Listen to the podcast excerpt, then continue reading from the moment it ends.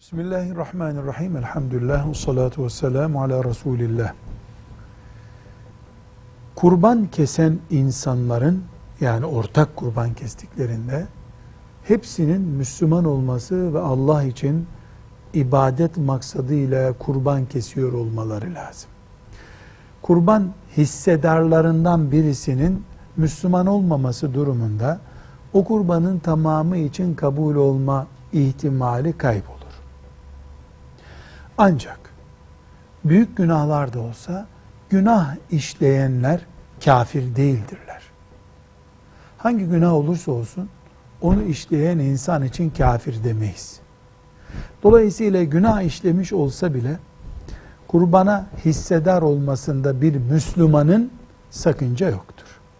Fakat ortak alırken, kurbana ortak bakarken ne kadar takva, ağzı dualı birisini alırsak kurbanımızın kabul olma ihtimali de o kadar yüksek olacak demektir. Velhamdülillahi Rabbil Alemin.